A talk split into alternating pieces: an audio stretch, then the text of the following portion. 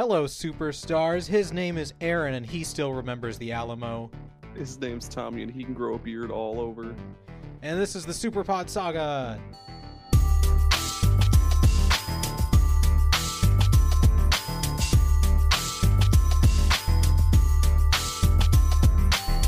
Hello and welcome to the show. Take a seat. Welcome. If uh, it's the Superpod Saga, your favorite podcast that you're listening to right now. Um, if if you're new to the podcast, this is the show where Aaron and I bring a different topic to the table every week, and we discuss it. It's video game related. That's important, and we Mhm. discuss it until there's nothing left to discuss. It's true. We do be doing that though. We do it. We do that. And uh, as as uh, as has been usual lately, we're not alone. We're not alone. It's not just Aaron and Tommy. It is also Josh from the Still Loading podcast. Hi, Josh. Hi, thank you for having me on. Yeah, thank you for being here. Um, for for our superstar listeners, how about you? Could you give a rundown of of who you are? Uh, Tell us about your podcast. What video games you enjoy? Sure. Uh, so the Still Loading podcast is my podcast, and you can find it where all good podcasts are given away for free. Um, but you can find it on all the good podcatchers and whatnot. Uh, it's kind of a gaming grab bag podcast, is how I describe it. Where I do I do retrospectives on individual games, but then I also do um, interviews with people in the industry and authors and other composers and voice actors and all over that place. A couple game developers here and there.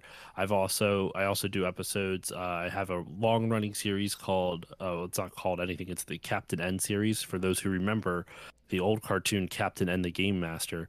Uh, an awful video game based cartoon that uh, no one probably would want to remember. But my friend Dexter and I decided, you know what? Let's do a rewatch show of it, where once a month we go through we go through an entire episode of the show, uh, and just break it down and laugh at it. And then so yeah, it's kind of stuff like that. Uh, the last kind of description I'll give as to like why it's a gaming grab bag. Like I've already gone all run the gambit of uh or gamut, whatever the fuck it's called, of all these different uh types of episodes. I also do weirder ideas, like I did an episode a couple years ago called Still Loading Story Time, which was uh, me and a bunch of friends doing dramatic readings of old video game manuals Oh, That was- awesome. That was fun. And uh, then I last year uh, I did an episode called the Final Fantasy Fantasy Draft, and it's what happens when you take fantasy sports and mix it with Final Fantasy, and that was a lot of fun. Had a bunch of cool people on, and uh, yeah, so that's still loading. It's a gaming grab bag podcast, and it covers a wide variety of different things. And lots of history, lots of video game history thrown in there too. Nice. Um, uh, to give a, Oh, a insight into into your gaming preferences, what are your favorite video games? Ooh, um, in terms of genres, I'd probably say it's either platformers. Um, I do like RTS games a lot, even though I'm really Ooh. bad at them. Um, I do like FPSs. I, I kind of like most most games, not all, but I would say my favorites are probably platformers and like third person shooters slash actionish games. You know, kind of in the vein of you know Horizon Zero Dawn. Uh, oh my gosh, uh, Ghost of Tsushima, stuff like that. Um, in terms of favorite games, just Oh, period. I don't even. Ratchet and Clank is my favorite series. I love the Ratchet and Clank games. Um, uh, Mario's of course up there. Oh yeah. Uh, I like StarCraft. I like Age of Empires. Um, I, I don't know. It's Dang. my gaming tastes are kind of all over the place. I don't really have a specific favorite game. It's just kind of whatever I'm currently in the mood to play. And lately, it's been Age of Empires 2. And uh, while I'm editing my own show, I play Power Wash Simulator. Nice. That is quite the variety Nice. of games. I love it. Yeah. um, where where can people find you or the podcast on social media? At Still Loading Pod on Twitter, as long as it's alive. Twitter, Facebook, and Instagram. seriously. And also, I guess now at Still Loading Pod on YouTube, now that it's easier to find instead of like that really long URL. Uh, so at Still Loading Pod on YouTube, or sorry, at Still Loading Podcast on YouTube. Hmm. And then I'm also on Twitch at Still Loading Pod. Nice. And Aaron, Aaron, where can they find the Superpod Saga? Well, if they want to find us, not not that we want to be found, don't look for us. I'm just kidding. Um, You're, you, we are, to- you already found us, but don't look for us. yeah. shit, go away. Uh, we're at superpodsaga.com, our our big old big old constantly expanding website, superpodsaga.com, all of our previous episodes, social medias, our blog posts. Where we're we be blogging too. Uh, superpodsaga.com. I I will be blogging more. I'm just too much of a perfectionist. I'm sorry. It's okay. It's okay. Um, I would rather. We, I'm sure everybody would rather have one, one big awesome article than like one kind of half-assedly uh, Gordon Ramsay together or something. Oh man. Um, and also I just want to throw out there, I don't think it'll be an issue, but I got a new PC, so if there's audio differences like volumes this episode, it's because it's a new PC and everything. So please excuse if anything's weird. Um, and uh, but we're here to talk about video games, and and Aaron picked the topic for today. What are what are we talking about, Aaron? Yeah, we're gonna talk about all things Xbox, All Xbox, all day. all of them. hmm That's right. And- Seven hours. Seven hours minimum. If you look at the, if you look at your, Well, if it's Xbox, it should be 10 because X is the Roman numeral for 10. oh dang it, he's Shit. right. He's right. Okay, we're gonna start Let's over. restart the episode. Yep. yep, yep. All right, buckle in, boys. 10 hours. Let's do this. All right, I'm excited. I I am only a recent Xbox person, but obviously I've played Xbox throughout, you know, the past. But uh, Aaron, Aaron, jump in the pilot seat, guide us along the Xbox adventure.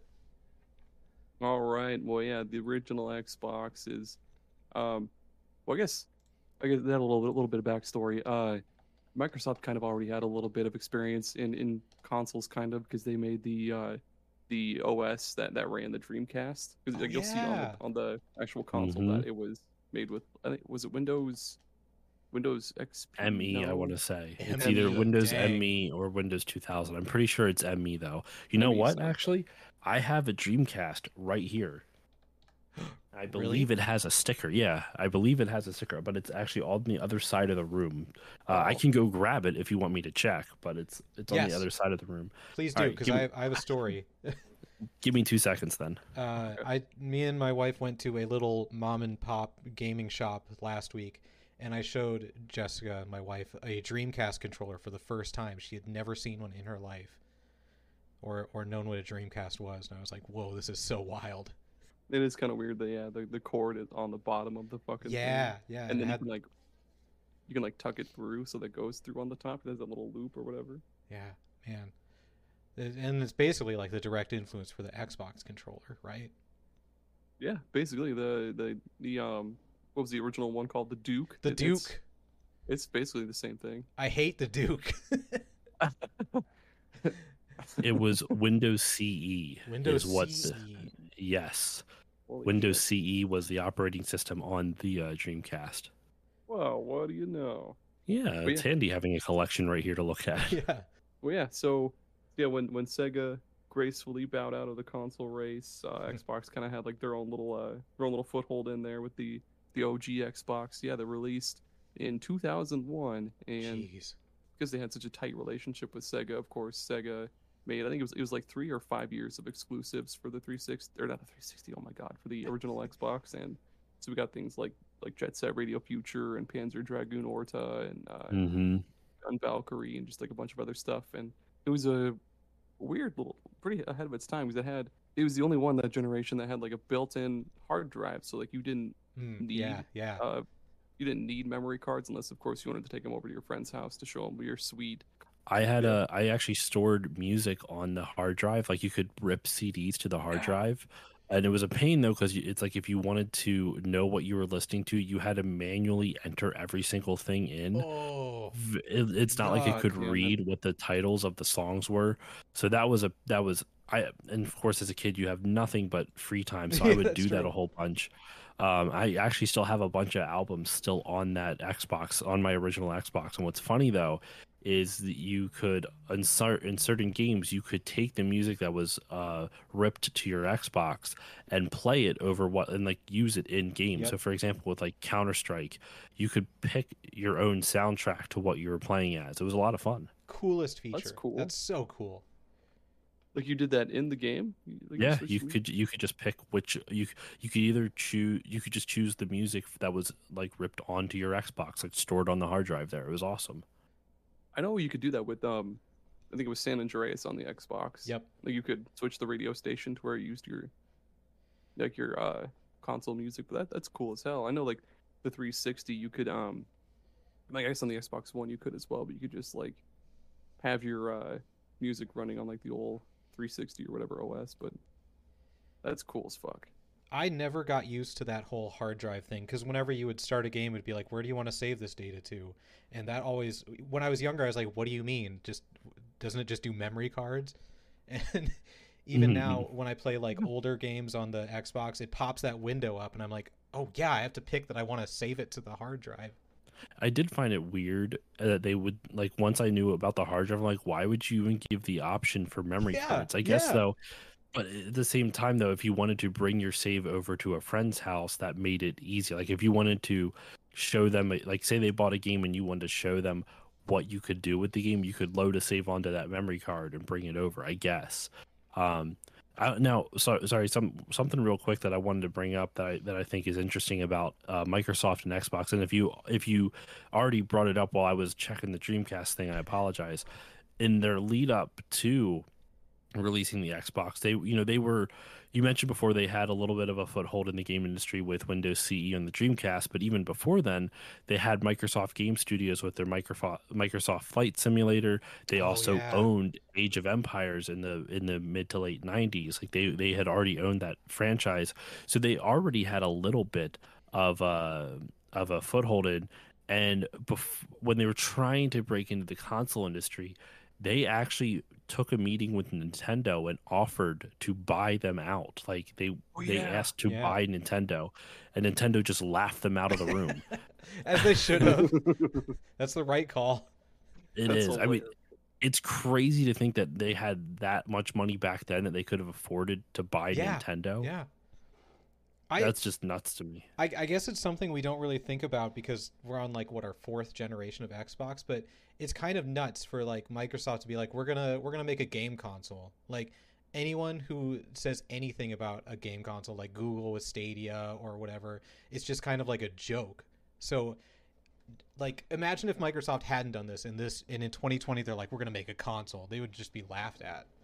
I mean, they were laughed at back then Yeah, too. yeah, Like, exactly. It, it- no, it, it was a very big gamble for them to do that. So I'm happy that it all paid off, but it just really goes to show the only company that has really been able to penetrate the the market are ones with a lot like huge like Yeah. Sony, Microsoft, like Nintendo kind of lucked into it, and obviously Atari helped create it to an extent. Um, but like the game industry was already so big in the in the early 2000s slash late 90s that like it was it took Microsoft to be able to get into the console market. Yeah. I mean, you look at stuff now where consoles try to ma- branch in, and you know, between the Ouya, between um, I'm trying to think like there's a lot of the rebrands, like there's the Intellivision Amico. That's a whole. Oh yeah. story, Oh my gosh. Oh my god, dude. stuff like that. So it it just it really was kind of ballsy for them to do it, and they I think it's different about Microsoft compared to other competitors that have tried to branch into the game industry is that they very clearly had a focus of what they wanted to do to be different. Like they Yeah. they looked at like where was the industry going let's see how we can facilitate that change and well just not to like get into it too early you can obviously uh, we can uh, go to whatever part of the conversation you want to next but xbox live is really where the game industry was going and they're the ones that really pioneered the type of online multiplayer like obviously the the dreamcast you could play online but still nothing compared to um what obviously the xbox would pioneer Oh yeah. Yeah, it felt Yeah. like uh, any any online multiplayer connectivity before that was kind of like a fun feature, and for Xbox, it was like, no, this is our focus. hmm Then and it was like it was with with that in the Dreamcast at least it was proprietary, like it was built in. Because like the uh the PS2 and the GameCube you'd have like a separate modem or whatever. Yeah, But with those it was just like it was all built in, so you just just pop in your uh your phone cable or whatever and go to town. it was more easier to connect to the internet with that than it was with the Nintendo Wii. I mean, that, even now it's hard to connect to anything Yeah. online with Nintendo stuff. The Switch is barely passable, and I love the Switch. Damn. And earlier we were speaking about the uh about the Duke, that The monstrosity, and how it, how it drew a lot of comparisons from the Dreamcast controller. And yeah, they they're very very they have like the same shape. Uh, it's got like the same basically like the same button layout. You know, it's got the D-pad there. It's got the the stick there. It's just missing. Uh, obviously it's it, it has the cord at the top, which is good. 'cause The Yeah, cord on the bottom smart is just so so weird. But yeah. What about cool. the the black and white buttons though? Oh yeah, those are also pretty goofy. I hate Uh, those. It's funny when the 360 came out, I was so mad they got rid of them. No so way. I had this really weird stigma against the 360 for a while because a um it, it's weird like I was definitely a huge Xbox fan in for the original Xbox during that generation. But then once it was the PS3 slash 360 generation, that's when I kind of became a Sony fanboy. And I'm not like the you know the fanboys that are that engage in uh the console wars. It's so wild to me that that's still like oh, people right. a- argue so angrily about stuff like that. But the three the reason I didn't like the 360 was I was it was one of those things that was very hipsterish of me. Like I finally got my Xbox and I'm like and then when they changed everything up, I'm like, this is dumb. This isn't what I remembered from the original Xbox. Why are you putting these buttons in more convenient locations for me? I want the less convenient black and white buttons over on the left hand side that I have to physically move my hand away from anything usable. so it's a hit. Um, I have to take my thumb off the joystick in order to hit them. It's so far from the joystick too. It is, it is, and it's just funny because I, I I didn't like the inclusion of the bumpers. Now I'm used to it, obviously, but you know, Yeah. as a kid, you're stubborn and you just want to you want to Yeah, like what yeah. you like and not allow things to change. Um, and it, yeah, I so but like the original Xbox, man, like my biggest memories of that. The reason why I kind of always gravitated to it is because I had, I I would throw and go to Halo parties Mm, all yep. the time. So you could do so much local networking. It was the first time really with home consoles that you could do LAN parties like you would see Yeah, with PCs. yeah. It was great. That That's is- true. Yeah. That's that's my only real memory. I didn't have an Xbox, but I had a friend who did, and and it was going over and playing Halo, hooking up two Xboxes or to two TVs and having eight people all playing at the same time. one of my one of the earliest memories I have with an Xbox. Um, we we didn't have one for a while. Like my my brother, uh, my, yeah, my my brother Devin ended up getting one for his birthday, like a few years after all this. But there was this. Whenever I went to my dad's house, there was a store we would stop at. It was a, uh, a game rental store, and I forget what the fuck the name of it was. It was like software, etc. Yep, yep, that's right. Poss- hmm or maybe it's a different one. I don't know. Um, but yeah, there was a store where you go to rent like consoles, and you could actually rent like uh, a few games along with it. And so we every so often we would rent an Xbox, and we would get like Fusion Frenzy, and Dead or Alive Three, I think, and like two other Mhm. games. And my brother and I would just jam those for like two days straight, and so Yeah. especially Fusion Frenzy being like the the Xbox's Mario Party, it was like wasn't as good as Mario Party, but it was it was still pretty fun. Console The- renting, I can't even imagine. I always thought that was such a surreal thing as a kid. I remember seeing that at Blockbuster. I'm like, why would you rent a console? Just buy it. And then, of course, as an adult, I'm like, okay, that actually sounds kind of appealing because Yeah. I don't want to spend five hundred dollars on a console that I don't know if I'll even have time to play, type of thing. But if I could spend, you know, like I don't know how much it would cost back then, but yeah, Yeah. um, no, and the the Xbox I feel like has a bunch of games that really because everyone talks about Halo on the original one, Mhm. um, and then obviously when you get to the 360, you have Halo, Gears of War, and Call of Duty. I know it wasn't uh spec- like uh exclusive to the Xbox, but it was definitely more popular Yeah, on the for sure. 360 than it was on the PS3 for a lot of different reasons. But on the original Xbox, there's a lot of really good under the under the radar games. Some of them exclusive, some of them not. Um, the Chronicles of Riddick games, Yeah, Oh, yes. Yeah, those are really really good, solid games. Also, this one's not a console exclusive, but I like to shout it out any chance I get when people like bring up uh, this era of gaming and they want to talk about like some hidden gems. Metal Arms glitch in the system.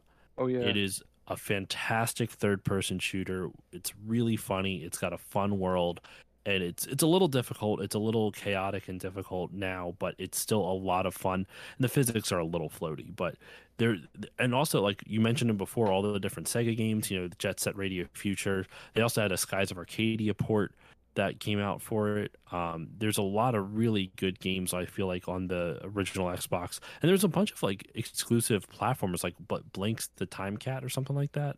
Blake's Right? Time Sweeper, yeah, yeah, Time and, uh, Sweeper. And Voodoo Vince, and yeah, there was a Mhm. bunch of them. I mean, they made they made- Blinx too, but that that sucked. But yeah, Yeah, there was. Uh, I, f- I what's feel cool like too. I feel like over the past month, Aaron has just been obsessing over slept on Xbox games. Because there's so many, dude. There was um, was it there? There was the uh, Otogi series, Otogi one and two, that basically started Dark Souls. Uh, there was in that generation, there was it was weird. Uh, the Xbox, GameCube, and PS2 all had their own exclusive Yu-Gi-Oh game as well too, so that was cool. Um, oh, I didn't know that. yeah. Oh, yeah. Don't forget fucking Tork, the prehistoric punk. How could you not? and yeah, there's just there's just a lot of yeah really slept on stuff because anybody else who had an Xbox back in the day, they were just like, oh, you need to own Halo and like you need to own fucking Conker and, and like Mech Assault and stuff like that. But there's there's so much other cool shit, dude. Like Dead or Alive Three for sure is that was. I think I wouldn't say my favorite on the system, but it was it was one of them for sure because fighting games just slapped so hard back then. I mean, I there. I mean, it is good. There is good reason Halo is always brought up. It like truly revolutionized uh, Mhm. first-person shooters for the home console. Because like there was other games that had similar control schemes. Schemes, excuse me. Like really, what revolution? What the reason why Halo I think clicked so much is that once people understood how the control scheme of that game worked, it basically set the standard for almost every other FPS Oh yeah. um, going forward, even third person games, you know, for you know, with the left joystick going for move forward, move backwards strafe left and strafe right, and then the right joystick just where you can look around at everything. It really revolutionized stuff, and it's funny because I'll go back and play some older FPSs. Like I, I've been somewhat recently playing on on stream the original Medal of Honor games, and oh nice. they're they're they're fun, but if you remember what the original control scheme was for it, X was fire. Like if you don't change the control scheme up, you hit X to shoot. I think circle. Like it's just so surreal to me now. And the controls were on the left joystick, move forward, move backward, look left, look Yep, right, Yep. and then on the right joystick it was strafe left, strafe right, look up, look down. I'm like that just seems conflicting to me. Like it, it Yeah. the left because then they changed it with halo with the left joystick is all of your like legs movement like how your legs will move forward backward left or right and then your right joystick is how your head turns like it just makes so much more sense It- but in the older games they would they would uh switch they would split them up from you know half on one joystick half on the other and while those older games still had like a similar control scheme to Halo, Halo was one that popularized it, revolutionized it, and really kind of like it still feels good to play Halo even on an original Xbox. And on top of that, like it's it's it was a bold move for Microsoft anyway because they bought out Bungie. Bungie was a Mac developer. They were going to make Halo Oh, yeah. for Macintosh computers. Uh, the the kind of the spiritual predecessor, the Marathon games, which I've never played, but they there was a bunch of them for uh, Mac systems, and they're for all intents and purposes, or for, from everything I've heard, I should say, they're pretty solid first person shooters. Um, I know some people really really like them, and Halo just was kind of a continuation. There's some elements brought over. Not they're not part of the same world, but there are some like Easter eggs and stuff like that. And then obviously Halo with the parties. Like I will never forget all the different Halo parties that I had as a kid. And I still remember one we uh, I threw one at when I was still living with my parents' house. We had a whole bunch of people upstairs and a whole bunch of people down in the basement, and we ran an Ethernet cable like we had two USB hubs or not USB, sorry, Ethernet hubs, one upstairs and one downstairs, and we had a cable running between the two of them, so that way you could play together. And um, I still remember in Halo One specifically, if you create a default profile, the game will just give you a random name, and it was always something like the Big Cheese or uh, Stumpy. That was a popular one. Stumpy, uh, the Bear, the Big L. I don't think the Big Cheese was on there, but the Bear, the Big L, Stumpy. There was, and one of my favorites, and the the the kind of the origin of the story. It was just Howard. You could just be called Howard. Howard. And my one, my brother, uh, was getting very frustrated because whoever was Howard, I don't remember which one of my friends was, but whoever was Howard was downstairs, and my brother was upstairs, and you know you would play through and see you know Howard killed so and so, Howard killed so and so, so and so was killed by Howard, so on and so forth, and you would just see that as on the top of the screen and after like the sixth time in under 10 minutes i just hear this screech from upstairs just howard! just losing my brother losing his mind because whoever howard was had just killed him for the seventh time in 10 minutes. God damn it, Howard, stop. There's, there's Master Chief, and then there's Howard. howard chief That's his actual last name is Chief. like the ultimate man. birth certificate everything. Oh. oh man. What what do y'all think about like the UI for the Xbox? Like what what the hell do you think was going on there? Uh, I never used it too much, so I can't really comment on it. Oh, I you- apologize. Oh, I you just look love up the visuals of it. I love the visuals of it. It was fine. It worked. Uh, it's Yeah. better. It was like UI back on the original Xbox wasn't anything really to write home about. It was just bare bones. It got the job done. It was more visually interesting than the PS2, but it didn't have that iconic startup sound. Yeah. Yeah, with the goop and the and the tube and stuff. Like, you know, Mhm. yeah, it was just we- it was like weird alien technology. Like it's got the the honeycomb bullshit in the background, and it's got like little uh little cords with like like where, where you see the buttons for like A select or B back. There'd be like little cords holding them in place and shit. It was yeah, it was Mhm. like a little alien spaceship. or Yeah, it's like you're weird. controlling alien technology. The Cool. 360 was a lot more streamlined. I actually, so it's funny. I've always been a latecomer to the 360. I got my first Xbox when the 360 was already out, and I had it. I got it for like my 16th birthday. Um, and then when I got a 360, it wasn't until 2012, a year before the Xbox One came out. Ooh. Uh, then the Xbox One I actually got pretty pretty early on, like probably like 2014 or 15. So there was still you know like another five years before the system. I mean, I still barely touched my one, but I played the 360 and original a lot. Hell yeah, yeah. I uh the bulk of my Xbox memories were with uh, the 360 and Yep. the one, and and I guess now the Series S. But um, I just had like uh, a few little bits and pieces of uh of the original Xbox. But what I remember, yeah, it was cool. Had a lot of cool games. Uh, the the later controller was really cool. And they had a lot of cool uh, like variants of the console too, because you can get it in a bunch of different colors. Like you could get one that was see-through green, that's apparently Yeah, that's a good one. rare and yeah We need more console colors. I miss colored consoles. I know That actually, I was going to ask if you guys could pick like an ideal console color, like a special themed console for whether it's a 360 or otherwise. What would it be? And and uh and uh what was I going to say? It like console exclusives be damned. Like if you want an Uncharted Xbox, that's okay. Just like you know what what would be your dream console like kind of theme or exclusive theme or something like that. Uh, if if I could go first, I I want the '90s colored see-through case, the like a like a teal green see-through. I, I want one of those. Looks like it's straight out of the '90s. I want to be able to see the insides of my Xbox Series X. i'd Dirty, say but Dirty. okay. i'd say uh give me a switch that's like what, what color did you say tommy teal green. fuck i was gonna say see-through green as well but i'll change my answer i'll go like a see-through like like purple like the uh Yeah. Ooh, that's good too. What about you, Josh? Oh, um, so for me, I guess it would have to be. I man, I don't know. I, I I've I've always kind of always enjoyed the ori- original versions of almost every console. However, I will say I really loved like that purple see through that the N64 had. So I would love to see something like that in the future, like a Yes. purple or That's and if we're going going with like a game theme, if we're like a like maybe a kind of like how the Switch has, you know, the Animal Crossing, New Horizons Switch or um, whatnot, something you know, or in the you know Xbox always has their Halo or Gears of War one.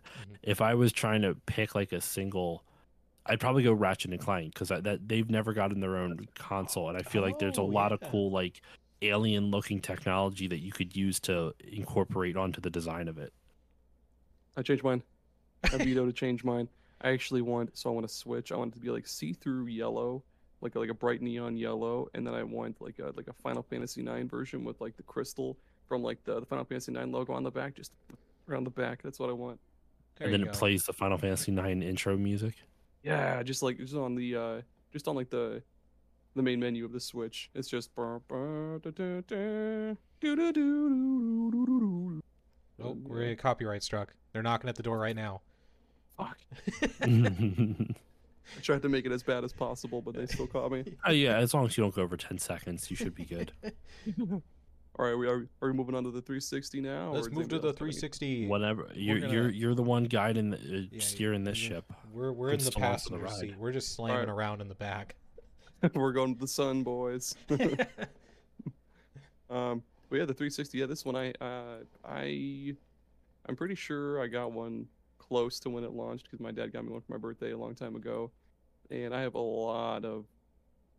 Yeah, this one I really liked it. Like if I had to pick a favorite generation, it'd be between um like the generation of like the GameCube and and the OG Xbox or like the 360 one because the 360 is when basically it, it got us where we are now. Like there was a so much that the 360 started and did that uh Yeah. I just I look back upon and I kind of tear up a little bit. Like remember when um you'd have you'd had to have Xbox Live Gold in order to use Netflix, and like it didn't have Roku's back then, so it was like one of the only ways you could really watch Netflix on your TV. It was Yeah. so weird. yeah, that's right. Because TVs didn't just have apps on them.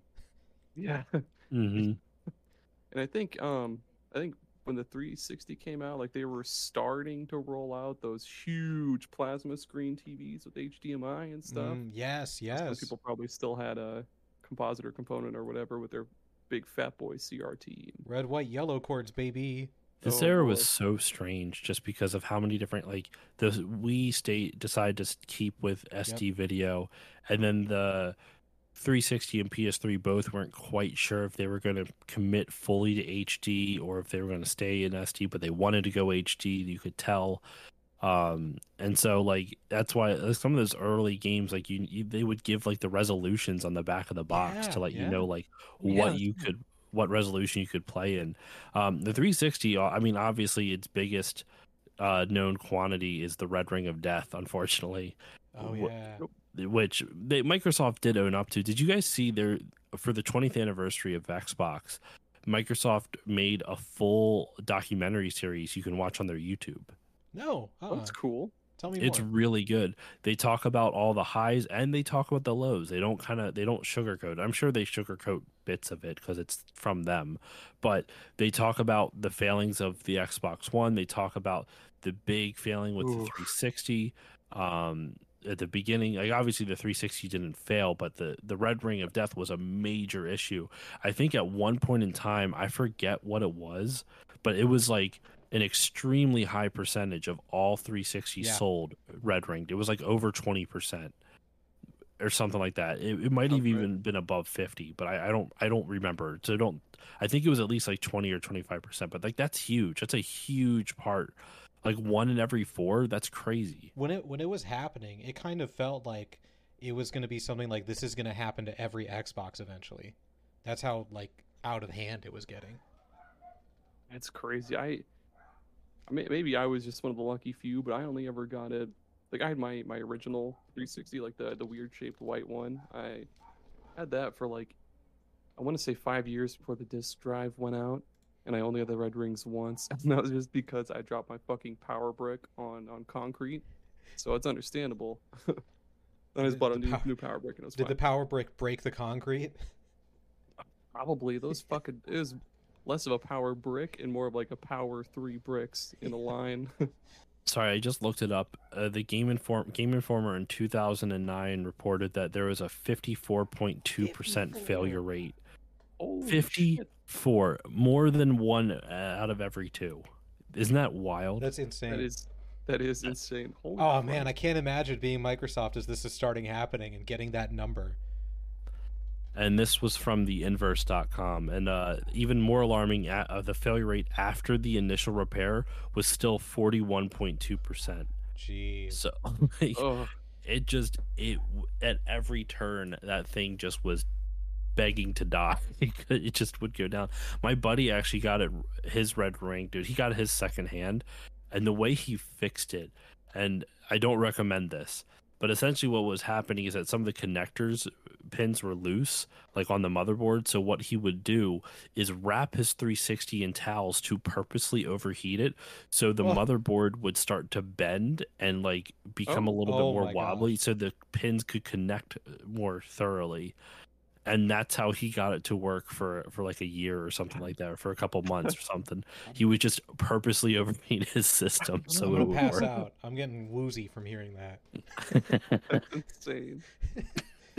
It's it's a real shame because like I, for me personally, I would consider the Xbox 360 like the most perfect of the Xboxes. I feel like See, it's it's funny. I actually think the I I haven't played the Series X, so I can't say, but I actually kind of prefer the one to the 360. That's interesting. I but uh, at the same time, I had a college roommate who had the 360, so the Xbox I played the most, aside from the Series X, now was the 360. I I can't say which one I'd prefer either. Like if I had to pick one, obviously like hardware wise, I would go 360 Slim because that was just beautiful. That Mhm. thing was mm-hmm. yeah, Mhm. so slick, and it had the built-in uh, built-in Wi-Fi card too, so you didn't have to worry about you had to, didn't have to get that separate fucking dongle that worked like like donkey balls. Oh my god! And no, it's even crazier to think about? Uh, I complete we completely forgot to talk about this. We mentioned the internal hardware storage from the original Xbox. Yeah. The 360, some of the models didn't come with that. You had the Xbox 360 Arcade, which was just basically a console with these massive 60 hour games and no way to save them. Yep. Uh, you would have to buy separate hard drives that would plug into the side of the system not like you would in some like in the later models in the 360 slims you could install them directly in on in the back but like these were like you would take off the one side of the console it was like just a little uh little door and then you could pop these like extra cartridge like the almost like a cartridge but it was a hard drive into it. It's so weird That's so fucking wild to think about. I still have like one or two extra 360 hard drives in my basement somewhere. Whoa. Hell yeah. I think I think the reason why I ended up just kind of enjoying the one more than 360 is just for all the stuff we just talked about. Like at every turn before I bought my 360, right, I would hear stuff Red Ring of Death. Mm. Oh, you can't save games onto your onto your console. You have yeah. to you have to buy separate hard drives. And I'm like, okay, why not just give me memory cards again then at that point? Like there's no but this was also the era where you would have to start installing games on your system. I even remember when um which console was it? Uh it might have been either Red Dead Redemption the original one or it might have been Grand Theft Auto where you had to get like the 360 wouldn't have been able to hold it or something like that. There was something weird right. where you had to buy like an extra like USB thumb drive to help install stuff or something like that. I'm I might be misremembering this, so I apologize if I'm wrong with that. But I I remember because I worked at GameStop when GTA 5 came out. I remember 360 users had an issue where you couldn't depending on how what type of memory you had in your system. Like if you had the the slim you were fine because that had 250 gigs. But if you had one of the older models you would need to buy a separate memory card. I think that's what it was like a usb stick or something in order to install grand theft auto 5 because this was at the this was pretty much the start of the era of games you had to install them. You couldn't just play them straight off the disc. I can't believe you. S- Hearing you say Grand Theft Auto 5 on Xbox 360 just completely broke my brain. 2013 baby or 2012 Oh, I, I forget yeah it was 2013. that that game has that's it is wild to think about that Grand Theft Auto 5 came out on the 360 slash PS3 and we also got I'm pretty sure you're getting versions on the PS5 and Xbox Yeah, yep. Series X and we still have yet to see the next GTA uh I mean to be fair I, I people always complain about it I'm like listen I get it but Rockstar games are gigantic and Yeah. when you took the stuff they did out of the SD era, like out of PS2, original Xbox, and uh, GameCube and stuff like that, games became significantly more expensive and significantly more time consuming to make.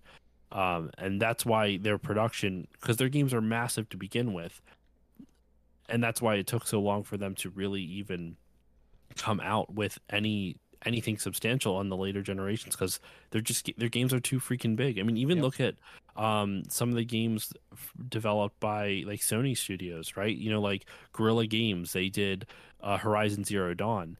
Uh, they it took them five years in between, and that was also using a pre the same engine as the previous one. So it's not like they had to build anything from the ground up this time. Yeah. like these games take a long time to build, and it takes a long time to plan out content. Now I don't know why it's still taking Rockstar this long to make a GTA another GTA game, but I'm not surprised that the time span went from like a year or two between GTA releases to like five to six. So now it's been over a decade. But yeah, like even the what is it, Red Dead? The original Red Dead came out in 2010, and the sequel came out in 2018. Those games are massive. It took them eight years to do, and that came out eight years, and they, they started development on Red Dead 2 shortly after Red Dead 1. Like it's not like they just took a four year break and then worked another four years. No, it took them a long ass time. So I'm not surprised that like Rockstar and in general around this era, game dev started slowing down crazily in a crazy way. Want Oh, to yeah. know, want to know what's nuts? You you mentioned all of it, but I want to I want to pinpoint it. Red Dead Redemption, the first one, is still stuck on the Xbox 360 and PlayStation 3. There's there's no remakes, there's no remasters, there's no versions for the PlayStation 4 or Xbox One or any or PC. It's it's just wild that like a game that was so huge, influential, like all that stuff is still just it's just an Xbox 360, PlayStation 3 game. What's crazy is you can actually still play those online too. Like the online Yeah. functionality still works for them. Bizarre. That is bizarre. But man, that that 360 controller though. Oh yeah. I don't have anything to say about. No, it's a good controller. that was a terrible transition. no, it was good. yeah. Know what played great with the Xbox? Know what play? Know what made the Rockstar games great to play? The Xbox 360 controller. There you go. Yeah, your say it, say it, Aaron. go. you know what made Rockstar games fuck play smoothly? The Xbox 360 controller. Oh, good one. Good point, Aaron. Good. I agree. Thanks. Thanks, Tom. Oh, Thanks, Josh. yeah, that was really that was a really astute uh, opinion. Except for the D-pad. Yeah, It the was- D-pad wasn't great. Yeah.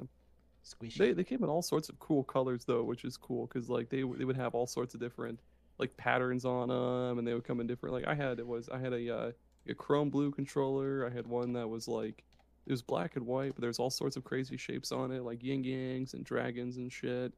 And then I had uh, a couple other ones that I forget. I think one was just solid white, but they came in yeah all sorts of crazy shit. and it had the keyboard. The keyboard you could plug in the bottom. Oh yeah, I Oh, yeah. forgot about that. Yeah. Yeah. And so you, so you could text somebody or yeah you could message somebody and be like, haha, I had sex with your mom. Yeah, you said beat lots of things that are- Duty." Frowned upon. now. I would love that type of trash talk. I'm gonna do things that would be frowned upon to your mother. the smallest Like, buttons you can what is- possibly imagine. what does that mean? if if you're a young person listening to the podcast, go and Google the Xbox 360 keyboard and and I don't know, just look at it and you know Admire it. the, the other thing, I, oh, sorry, go ahead. I was gonna say the the yeah uh, you might have been saying this, but the 360 didn't that come? It came with a headset for everyone.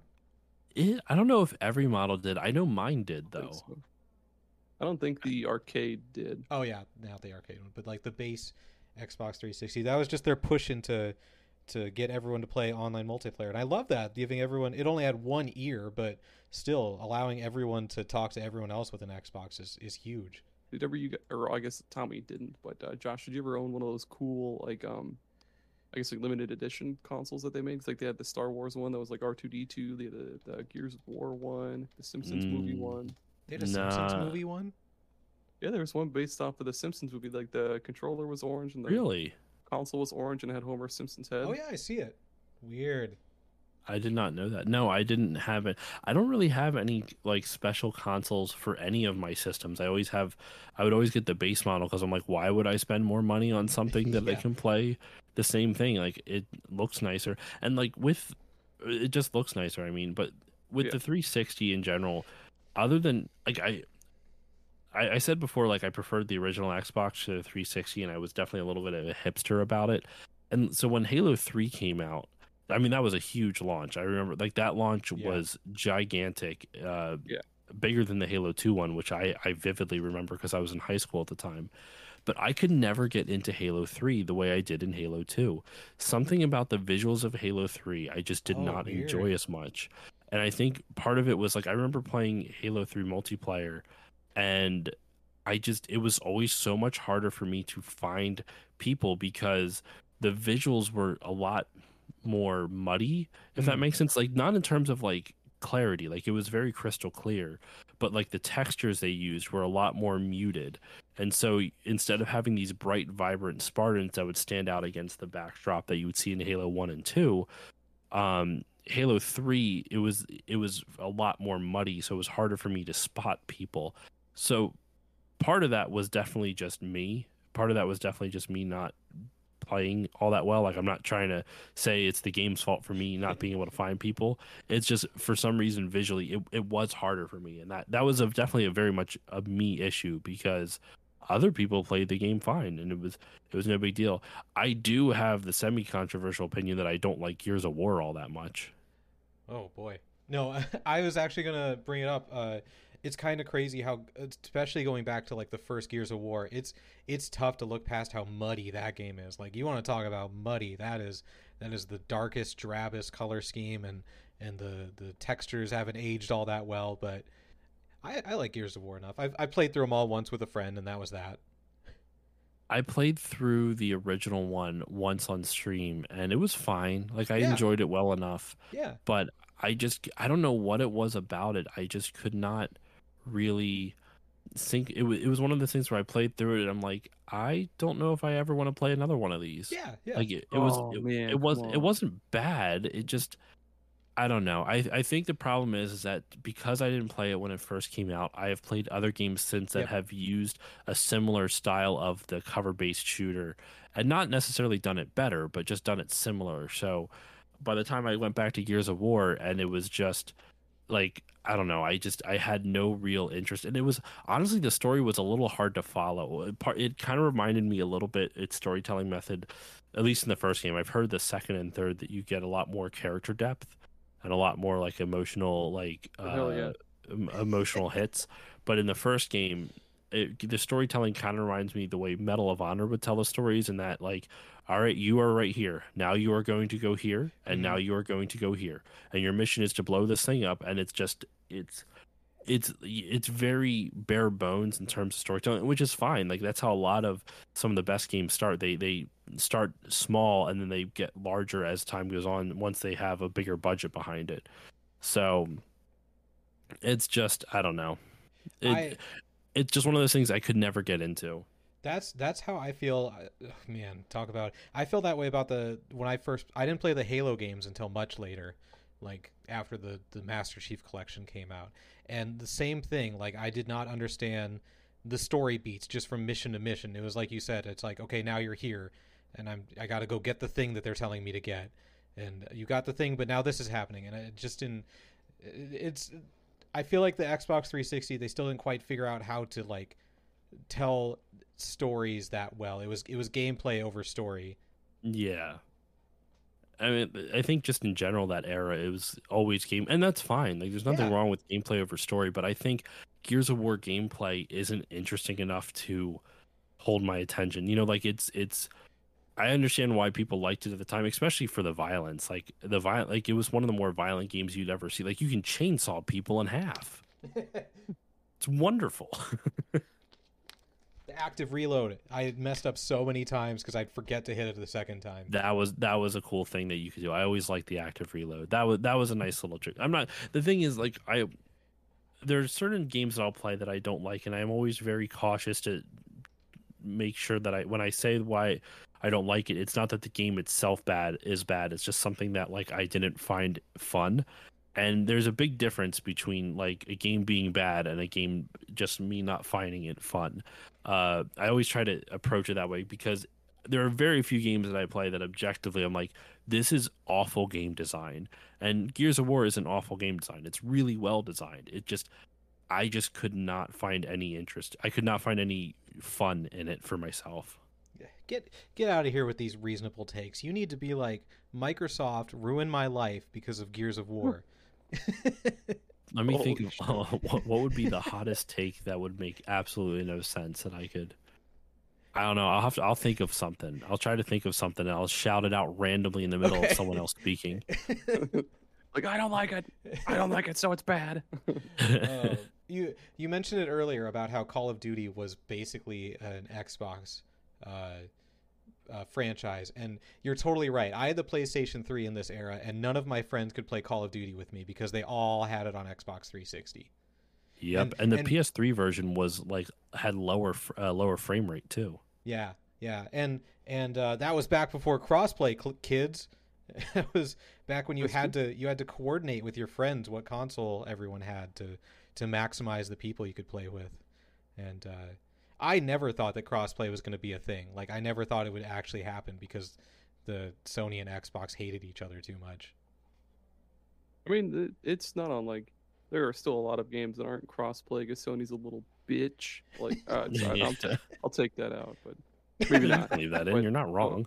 So like, so a good example, Smite. Uh, me and my brother-in-law Nova, we play Smite a lot, but for some, for some fuck, I mean, you can play cross-play with like with with anybody really, but like your progression though, like you can't transfer your progress from PC Oh. to PS4 or like vice versa. But with Xbox, uh, you can, and you can do the same thing with Switch. Even Switch, you can send your progress from you know PC to Switch and vice versa. But for whatever reason, Sony is like, no, no, we're not going to let you do that. You play it only on PS4. Yeah. It's it's gotten to the point where I'm surprised. Not that I when a hate game- Sony, by the way. Not not that I have anything against Sony. I should I should say that. But It's it's gotten to the point where I'm surprised when a game doesn't have crossplay. yeah, like I think a lot of the more popular ones do nowadays. Oh, yeah. Uh, of course, like Rocket League and Overwatch and the Fortnite. aforementioned Smite. Yep, Fortnizzle for shizzle. I mean, that one's at least a little bit different where it's like, I feel like Epic, uh, actually, I guess it is a third party company. Never mind. I completely invalidated my point because uh, Call of Duty is, you know, Activision. So, Mhm. yeah, it, I don't know. Sony lately, it's, I used to be, like I said before, I'm a Sony fanboy, and lately I've kind of gotten away from being a Sony fanboy just because I don't like their stances on game preservation and I don't like their uh, I don't like you know the crossplay stuff. I also, as much as I am not a fan of the Microsoft Activision uh, acquisition, just because of the size of it and you know worrying about monopolistic uh, shenanigans, um, it's still like their arguing is kind of like Sony's arguing is very anti-consumer. Yeah, it is. and I'm like, well, uh, you're not really making putting yourself in a good light here. It's it's interesting too because if they would have tried to do this back when the Xbox 360 came out, it would have made more sense because the 360 was so dominant. Yeah. Yeah. And yeah, then definitely. and then uh, well, I guess I don't want to get ahead of ourselves uh because boy, did the Xbox One reverse their fortunes. Yeah, no, we, we can we can move on if, if anybody else, unless anybody else has anything to say about the uh, the 360. We we've said pretty much everything, unless we want to go like the nitty gritty about how you know you could buy games digitally now. And, That was important. That was that really was cool. huge. I mean, the Xbox Live Arcade was a huge Yeah. thing. Super Meat Boy got its start on the Xbox Yeah. Live Arcade. So And, did uh, like Fez Braid. and a bunch of Yeah, Braid. yeah, Yeah, there's tons. That was that was like the I remember people being like, "Wow, these these games are are doing things that I didn't think they're making me feel things I didn't think games could make me feel." Or like Mhm. Braid's Braid storytelling specifically. and it was and they were yeah it, wa- it was all of these like much much smaller games that you didn't buy from a store that were actually good because like because back then of course i was in the mindset that like oh if it's on the xbox live arcade like it if it's only like 10 or 20 dollars like it can't it can't be as good as like oblivion or like i was a really big fan of blue dragon it can't be as good as blue dragon but and then of course i, I played charlie murder and uh and braid and I was like, dude, like actually, like Yeah, hold the phone. yeah. These are good. And it was There's just a lot of. Sorry, go ahead. Oh, I was gonna say it was smaller developers too. Like it was it was a much more open console to allow people to to make their own games and release it on a console, which is was unheard of up to that point. You needed a publisher, you needed a development team, you needed all this other stuff. But Xbox was like, yeah, put it on our on our arcade. Go ahead. I was Sorry. just gonna say it's a smart. It was a smart choice. Like it, it, it pretty much gave birth to the indie market. Not like Absolutely. like hundred percent, but like it really helped it a ton. Oh yeah. And the um the 360 what I find so fucking weird about Xbox is like look at like at, first with the original Xbox they had lots of cool exclusives and even with the 360 they they had a lot of cool exclusives but then that kind of started to to spiral downward because like the Xbox One had some good ones at launch and then just and then the Series X there's not Series X and S there's not like a whole lot of exclusives to their name but It's so weird. Um, but I, I feel like before we get to the Xbox One fully, we should probably take an ad break. We should. We'll be right back. Let's face it, life is filled with lots of moments where you don't have immediate access to food. When you're at the zoo, in jail for your fifth DUI, stranded on a desert island, hmm at your cousin's wedding, stuck in a meeting at work. In those moments, you need Cargo Pop. Cargo Pop is the world's first popcorn maker that you can wear. It may look like normal cargo pants on the outside, but on the inside, each pocket uses a special heating element to superheat the pockets enough to make popcorn. Cargo Pop is so easy to use that a brain dead quadriplegic chimp could do it. Here's how it works just load one or more of the pockets on Cargo Pop full of popcorn kernels, then close the pocket.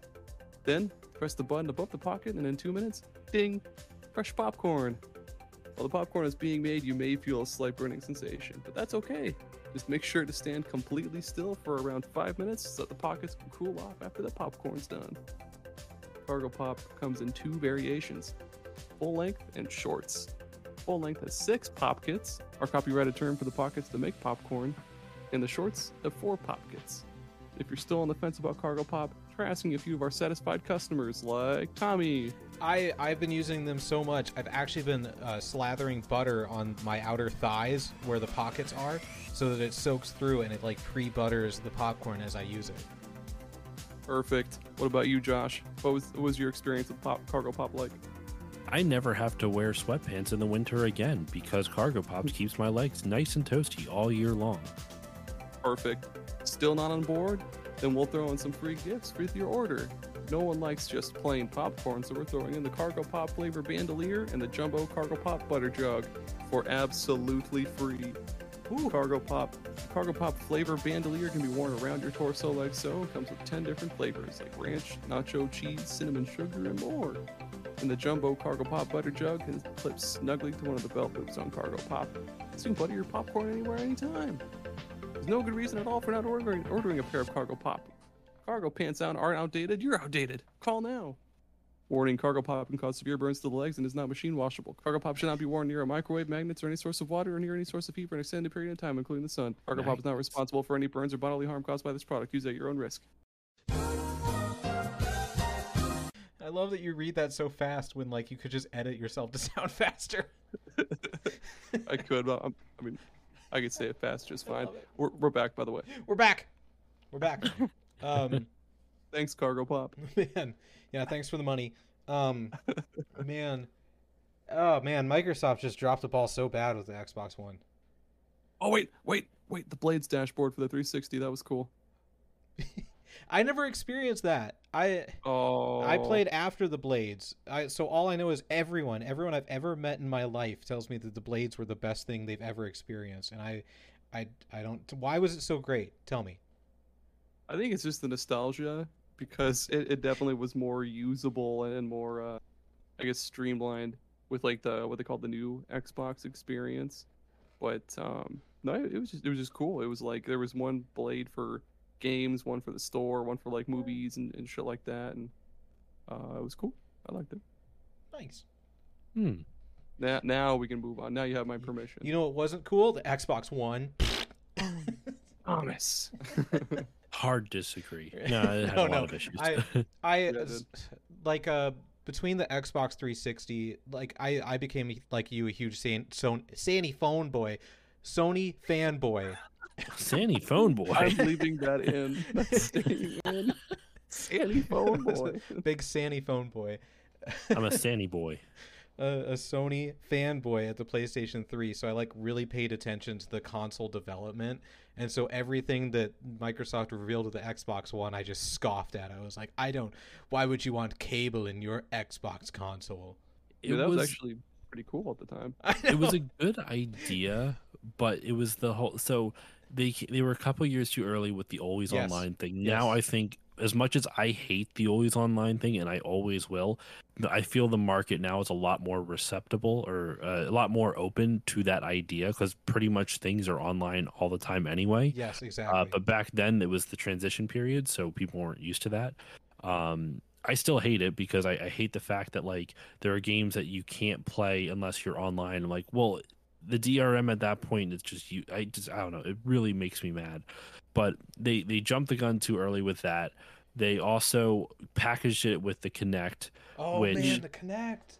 Yeah, and since you could basically, and this was also pre Alexa, like pre, um, you know, the smart home devices or whatever, where you you know you're always having to say something. Which actually now I apologize to anyone listening who might have uh, an Echo in their home because since I just said the name, if you're listening to this out loud, it might have alerted a bunch of them but uh but at the time though you know there the whole thing you were going to say is xbox on and the whole idea was to be able Yeah. to just speak your xbox on and everyone was freaking out like it's listening all the time because it has to be it has to be listening Yeah, all the time yeah. so it knows to do that and I still am honestly freaked out by that. That's more of me being slightly paranoid than anything. But like we have an echo in our home. Like I feel like once again, people are much more receptive to the idea of a device constantly listening to you all the time, uh, which is a little creepy now that I think about it. But you know, it just it jumped the gun on so many different things, and then on Yep. top of that, it tried to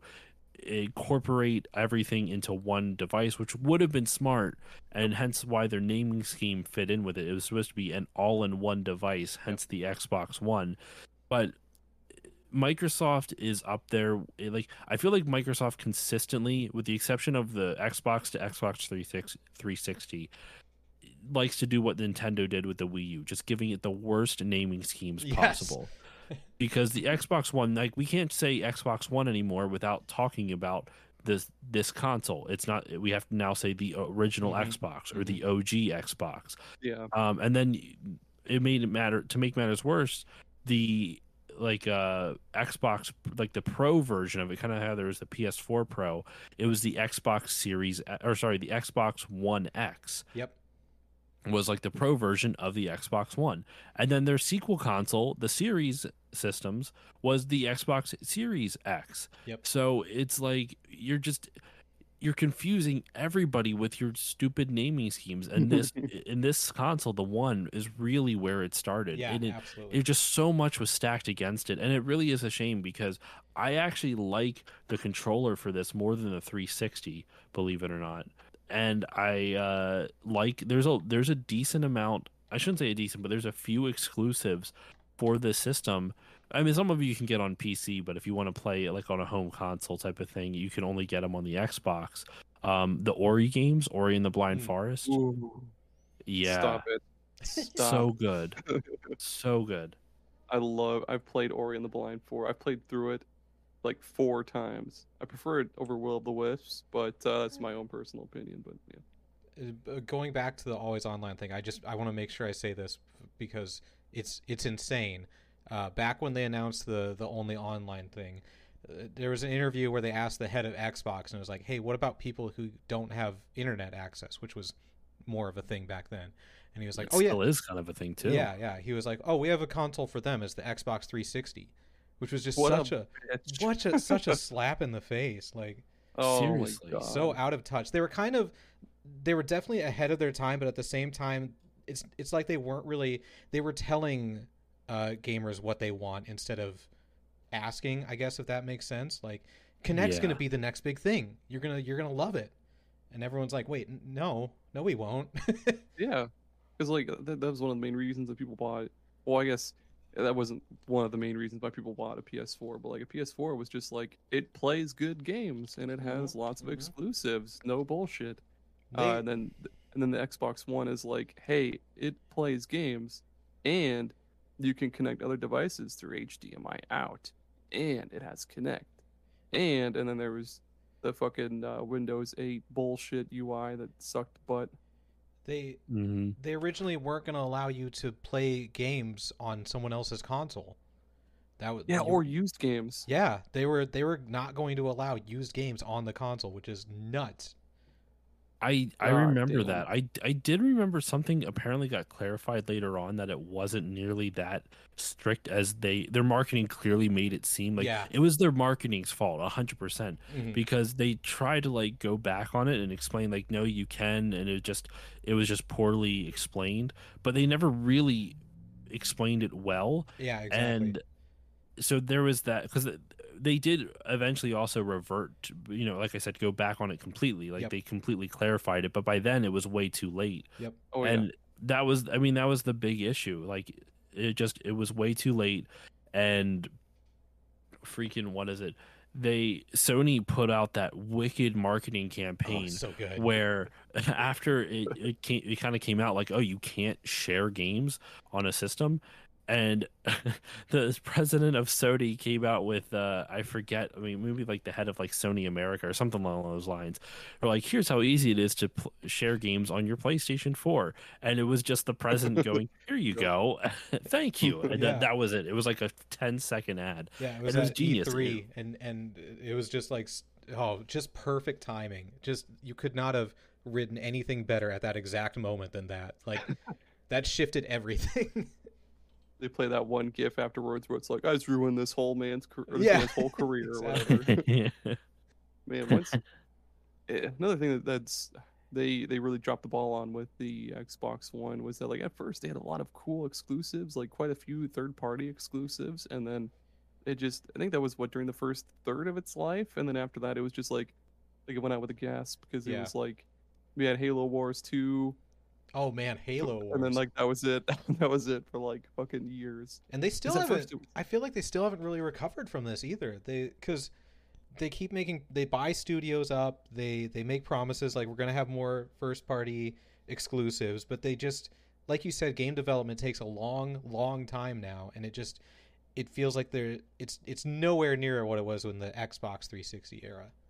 yeah or even the or even the, the original Xbox, that thing had just lots of exclusives. But like at first, the, the one seemed very promising because it had like a Mhm, launch had. Ryse Son of Rome, which oh was my gosh, cool. yeah. Um, what else was there? I wasn't prepared for this. They had, they had a lot of other. Um, cool there ones. was one of my personal favorites, Oh, other for- than the Ori what's that? series, which we already mentioned. Mm. I also really, really loved. Oh my god, Sunset Overdrive Oh, by Yes. Insomniac. Sunset That's Overdrive is so fucking good, and Yep. it never gets the credit it deserves. absolutely. Um, it is real. It's a really fun open world third person shooter. It has really fun movement mechanics, like some of the most fluid and fun movement mechanics in a game. Uh, it because Really it, it's weapons. it's very wacky. It's very goofy. It ha- it's from the same people who made Ratchet and Clank. It's from Insomniac Games before they became a sole a PlayStation exclusive developer. Um, and it's it's a really good console. It's a really good game, and I really think it doesn't get enough credit for what it did. There was also the Rare replay on it, which yes. played a Mhm. bunch of the Rare, uh, you know, like Banjo Kazooie, Banjo Tooie, um, Conker's Bad Fur Day, anything that Nintendo didn't exclusively own, you could play on it, which was awesome. Oh, and uh, Dead Rising three, like that. That was Mm. it had some problems, but it it was fun. It was an open world Dead Rising, and it was fun. Um, of course, Forza is is, is good, and yeah, it was. Oh, And I then- forgot then- about Forza. Yeah, And then yeah, like I said, it kind of like gasped its way out of existence because like what you had like what the the Gears of War Definitive Edition, like the, the Mhm. remaster of the first Gears, and then like months later you got Halo Wars two, and then there was like nothing after that, and then finally Sea, sea of Thieves, and then um, the now the Xbox One kind of had their their their mainline series also like have the lesser versions. I want to say I don't know if that sounds right. Like, didn't Xbox One have Halo Guardians, and it also had Gears of War Four, which wasn't as well received as the original trilogy, and and yeah. stuff like that. It, it- man, just a it's a it's a shame. It's sad. Mhm. Um, yeah, and It even is. like even like uh like Crackdown three, Oh, like man, Crackdown was- one was really good, and then two was okay, but then three, it kind of seemed like development like a, like a Souls forever. husk. Yeah, I mean it had Terry Crews, but that, even that couldn't save it. somehow. uh, I- the one also had um, the first Titanfall game. Oh yeah. Oh yes, that was so good. Yeah. That was so good. Thank you for bringing a positive. And Then- also, uh, sorry, one last one. Recore. It's a it's an indie Yep. game, but it was a really fun indie game. I actually, Yeah. uh, we brought, uh, I actually interviewed the composer for that game, Chad Seiter, on the show a couple year, like a year or two ago. And actually, we brought up Ori. I interviewed Gareth Coker, who did the music for that game too. Um, so I've had the composers of both Recore on and the Ori game series, um, and uh, I love the music in Ori. But like Recore, I never got to beat. It got really difficult towards the end, but it was a really fun like third person open world shooter. And it was a really fun story, and a really, I, I really enjoyed what I played of it. And I feel like it doesn't really get talked about at all because it was uh, kind of a smaller tier release, which is Yeah. kind of a bummer. Yeah, it was it was kind of janky at launch too because there was a lot of uh, a lot of places where there was just no collisions you could go through shit and then there was um there was a lot of stuff that was missing from the game too because like there was a missing i forget what the, the companions were called but like in the game there was like a spot for one of the companions but you didn't get them until like after the uh like a much later update but after that Mhm. update like the, the the version you can download on game pass now it's absolutely the best way to play it. Yeah, it was. I was when they announced that at E3 so long ago. I was so excited for it because it was like finally like an Xbox, like a, a cool, awesome looking Xbox exclusive that looks like it was made for me. And it, yeah, it was. From what I played as well, yeah, it was. It was good. It was fun. It was. Um, another think the oh, sorry, go ahead. Um, I was just gonna say another positive to say about Microsoft later in the Xbox One. Correct me if I'm wrong, but didn't they eventually get back to like, oh, we should actually make backwards compatibility a priority. Let's go back and make as many games as we possibly can backwards compatible near the later part of the Xbox One life cycle. I think so. I I know in general they are much more uh, open about backwards compatibility, and they actually work at making their games and their systems backwards compatible. Yeah, which is Yeah, 'cause which they- is they- good for them. I'm I'm glad they did that. Yeah, and, and they also did the uh, Xbox Play Anywhere, which is cool because it was like Mm, certain mhm. games that you bought on either PC or Xbox, you got a a, a, a co- or yeah, like a free copy of that game for the, you know, the, the vice versa one, which was really cool because yeah, most people, if you owned an Xbox, you probably also had a PC or something. But uh, you could also like if you if you didn't have a PC or like if you didn't have an Xbox, you could give the key away to somebody that does have that system, and they could just have that fucking game for free, which was really cool. Oh yeah. Um, Mm. and then yeah now there's uh toward the end of the the one's life cycle they've made a lot of well, i guess they haven't made a lot of exclusives but like they have a lot of like indie exclusives like uh like deep rock galactic i had a few in my brain a second ago but i can't think of uh, pentiment i think is still exclusive to xbox yep Oh, that's cool. I didn't know Pentiment was exclusive to Xbox. Yeah, it's it's a Bethesda's, not Bethesda, the other one, the other obsidian Obsidian. Thank you. Yes, it's an Obsidian game. yeah they, they have there's quite a few games that like you wouldn't think are exclusive to xbox now but, but are which is kind of cool and then uh, i don't know about like well i guess we'll, we'll, we'll, get, we'll get to series x later on but um, yeah the xbox one eventually got a much better ui from that piece of shit windows 8 thing because i hated that fucking shit so. Um, did you guys? What was your guys' experience with the Kinect? Because I only played one once, and I was like, this does not work. never touched one in my life. Mm. Had no interest. Uh, motion controls were never a thing.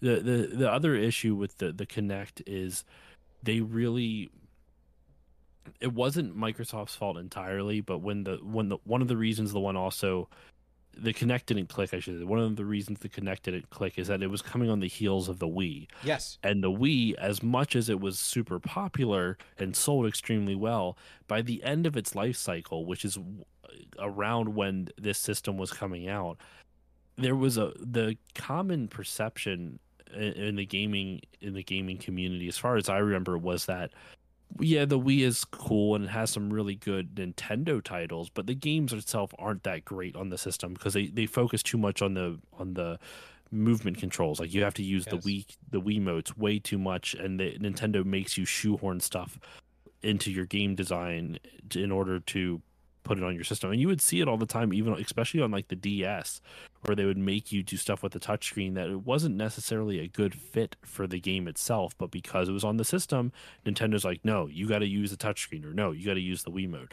So I, I think in general at the time, like motion controls were really not something that was looked upon with any level of favoritism in the gaming by the gaming community. Yeah. So then you come out with a system with like the Xbox One that forces you to get motion controls with it. It forces you into a gimmick that you don't care about. Like the vast majority of the consumer base did not care about. And not it, it's frustrating too because from what I understand, the Kinect when it worked was really cool, and especially the later, it's later later on in its life cycle, it was a really cool system. There was some cool sh- shit that you could do, like com- like uh, game devs would do with the Kinect too. There was one where, what is it? I think you would use the Kinect with this, but you, I'm just gonna try to remember. But essentially, it was a way for it to like map out the room you were in, and Yep. you could then project.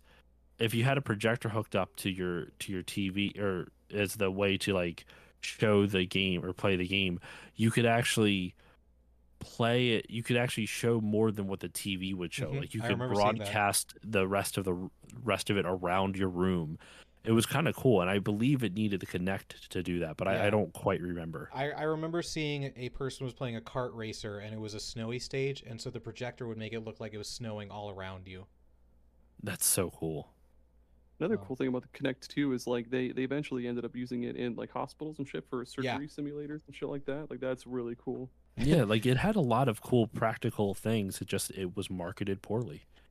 This is so random but a sign of how good quote unquote i guess the xbox controller is is how you always see that that's what the military uses for their for their driving things i guess.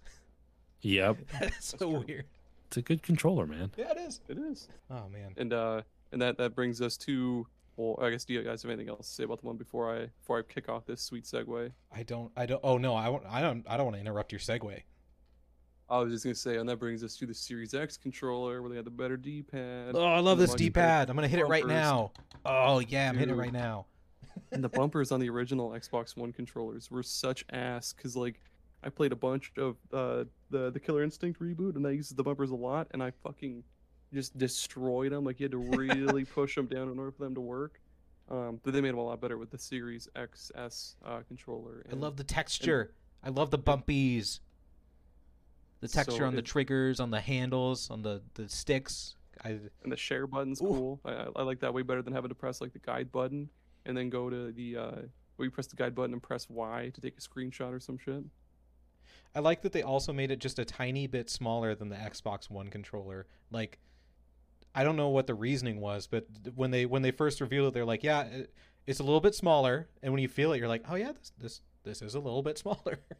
Oh, and we didn't even talk about like the snap feature on the uh, Xbox. yeah, you need to talk like- about that because I never experienced it. Okay, we'll, we'll we'll backpedal there for just a second. But yeah, the snap feature, You could, yep, you could um, you could be like, say you're playing Forza, you could, you you pressed the guide button twice and it would bring up the like the menu thing because normally back in the day with the Xbox One, if you press the guide button once, it would go to the home screen, is stupid.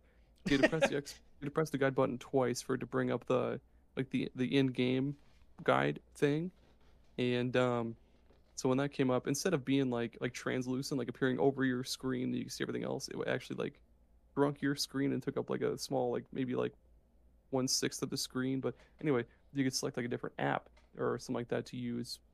So you could you can have like Netflix playing in that small screen while you're playing a game, or you could be like uh, on like Internet Explorer, or you, they had a Domino's app. You could order a fucking pizza. Ooh, and Fun fact: you could also tell you if you had the the Domino's app installed, you could tell your Kinect, "Hey Dom," or "Hey uh, Xbox, um, order me some food from Domino's or whatever," and, and it would open up Domino's and your order would be on there and that shit. That was oh cool. but- man, you sorry, Um, we gotta go back. We gotta go back. Still, we gotta stick with the Xbox One. Okay. I remember a video you mentioned how you could say Xbox on or Xbox off.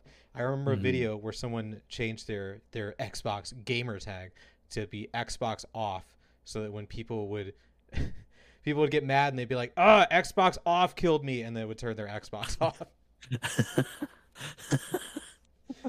What a dick changed move. it. Eventually, it was like Xbox turn off, and then he had to say yes because it would confirm. yeah. that- yeah. That's Okay. genius, Oh, man. though. okay, we can go back That to the present. genius. Okay, fast forward.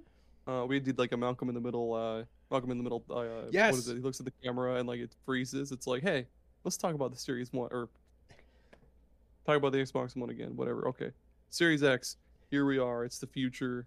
I don't know if there's any like Series X or S exclusives yet, but uh, I have the Series S. It's uh, and I have the Series X. Woohoo! natively 14. I have neither. Yeah. um, I love it. I love my Series X. I it's it's it's might be my favorite console just because of the the number of games that you can play on Game Pass. I uh, it with past consoles, I was always hamstrung by this thing called money and being able to afford games. and now with Game Pass, I just give them fifteen dollars a month, and they're like, "Play everything," and I'm like, "Are you sure? Are you sure?" And they're like, "Yeah, do it." Yeah, It's a good it's a good deal, man. It's an insane deal. It's absurd. When when you look at Sony, who's like, "You want to play The Last of Us One again? Give us seventy dollars." And Microsoft's like, "I just play all the Halos, all the gear, just fifteen bucks. That's all we want." It's It's- also it's cool nuts. that uh like it's just it's everything's so accessible like a lot of games from not just the 360 well i guess games from the xbox one they play just natively without any like bullshit or troubleshooting or anything like that. They play just fine on the uh the series x and s and then almost a bunch of 360 games are backwards compatible on there. You just install them play just Red- fine it's great they're Red- even upscaled. Red Dead Redemption in 4K, the first one.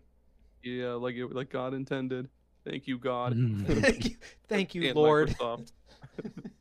and yeah, then a lot of uh, OG Xbox games are backwards compatible, and they play fucking fantastic. Like I played a little bit of Blinx, and that game's just too hard for me. So I, I played like the first two levels and died, and I was like, this played great, but fuck it. You can play Does your it- old saves. Yeah, dude. Does it um do you with uh the when you play the original Xbox games, is there any input delay when they're trying to like? I guess because it's outputting it natively at 4K. But one of the one of the issues with like older systems, things that were not in HD, is that when you upscale them to HD, it causes input delay because it's having to literally take a 480p uh, video signal and then upscale it to 1080 or in this instance, you know, 4K or something like that. So do you did you notice any like input delay or was it harder to control any of your OG Xbox games on the Series X? The the only one I've played is Red Dead Redemption, and I did not notice, but I also use the snap to aim, not manual aiming. So I probably wouldn't even notice because I'm just like boom, dead, boom, dead. Well, I mean that was also a that was also an HG game, but who said they Oh, were playing Blinx though? This guy right here. Oh, okay. I played um I played Blinx. Uh, there was another one I played a little bit of too. I can't. I think it was like Red Skies, and I mean they they play just fine. There's there's no input lag. They play, uh, I I don't know the wizardry behind what they do, but yeah, they, they play just smooth as butter, like just natively. It feels like they were like made for the the Xbox whatever now. Because I mean they. they Oh, that's also made- awesome. you you say wizardry, but there's there's so much about the Xbox Series X that feels like magic. Like specifically the quick resume, and being oh, able Oh, yes. to just just hold six games at a time where you exactly where you left off and they just load up instantly you can you can unplug your xbox take it wherever plug it back in and the quick resumes are still there how does that happen Oh yeah, they, and they recently did that thing where they they want to try to like help people save energy, so you can. Because I used to be a uh, used to be the kind of guy that would just put my Xbox in a standby. You know, uh, the the quick the quick turn on, whatever the fuck it's called in the menu. But no, now I, I switched it to like the the power saving thing where it actually fully shuts down. Yeah. And it still boots up so fucking fast, and I'll still have Resident Evil 4 remake on quick resume from the night before, and I don't know how they do it. do you want to it's know cool. what do you want to know what drives me absolutely insane Huh. the mass effect legendary edition just doesn't use uh, quick resume it's just not they didn't make it available Weird. So every Yeah. time I start Mass Effect, it has to go through the whole thing, and I'm like, oh my gosh, I don't even remember the last time I had to go through the. You you just don't see like the Bioware made this, and then here's the main menu, and going through all that because with Quick Resume, you just jump back in where you were, and you, you only see a main menu once. That's kind of awesome, though. I had no idea you could do. I've I've been debating on which I want to get, the PS5 or the Series X, and it's weird. I'm probably gonna go with the PS5 just because it has the new Ratchet and Clank on it, and that's my Yeah. favorite series. But if it wasn't for that, I'd probably be leaning towards the Series X. Yeah, I, I wish yeah. uh, I wish I, I I love the controller for the PS5. I've never actually used one, but I just love the idea behind HD Rumble and everything. So I kind of wish the Series X had like done a little bit more with the controller, but it is still a very very good controller. Yeah, it is. And it's it's also cool that the um like any any Xbox One controllers will work with the Series X Yep, and then vice yep. versa too. Like any any any Series XS controllers will work with the Xbox One. So like Oh, that's awesome. yeah, you don't have to buy brand new ass controllers. Like if you have like if your little brother wants to play the Master Chief collection with you or something, you'd be like, "Oh yeah, just bring your your Xbox One controller that's missing a stick or whatever, and we'll, we'll, we'll play." and It's no no goofing around. You just sync it like you normally would, and bam, you're playing Halo Two. they just I don't know if go on. sorry, go no, you you I was you. just. I don't know if they're still doing this, but just uh, just kind of thinking about the stuff that Microsoft has done to make the Series X more consumer Yes. friendly. You like there- we've been listing off a bunch of them between backwards compatibility and the controllers, which I did not know about the controllers. But I don't know if they're still doing this. But I remember when it launched, you know, a couple of years ago, there was you could do a layaway plan, like you could Oh without yes, having yes. like I don't know if they're still doing that. They but are. I'll Yeah, be they are. they are. Twenty five dollars a month. I Oh. want to say it is, I think it's right on their website. and they just give too. you an Xbox. yeah.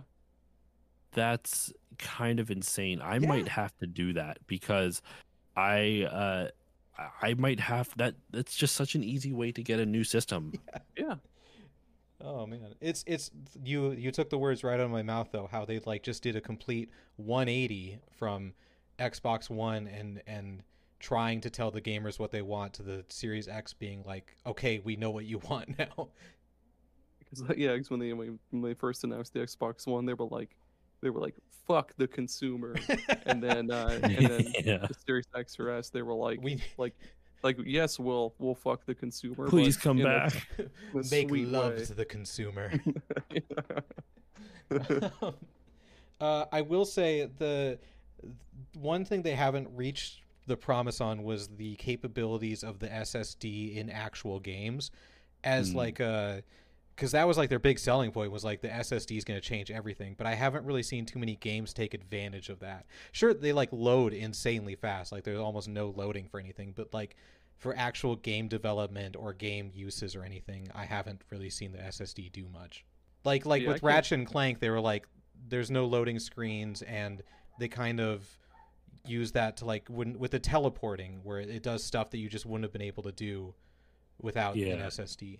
Mhm. I haven't really seen that as much on the Xbox. I mean, it, it does load very fast. Oh, yeah, super like uh, fast. when I, when I was playing through, because they made Symphony of the Night backwards compatible um, on the Xbox One, and it plays on the Series S and shit. So, yeah, the loading screens that normally took like quite a long time, like on the original, like on the, the original release on the 360, it's just like it's it's done.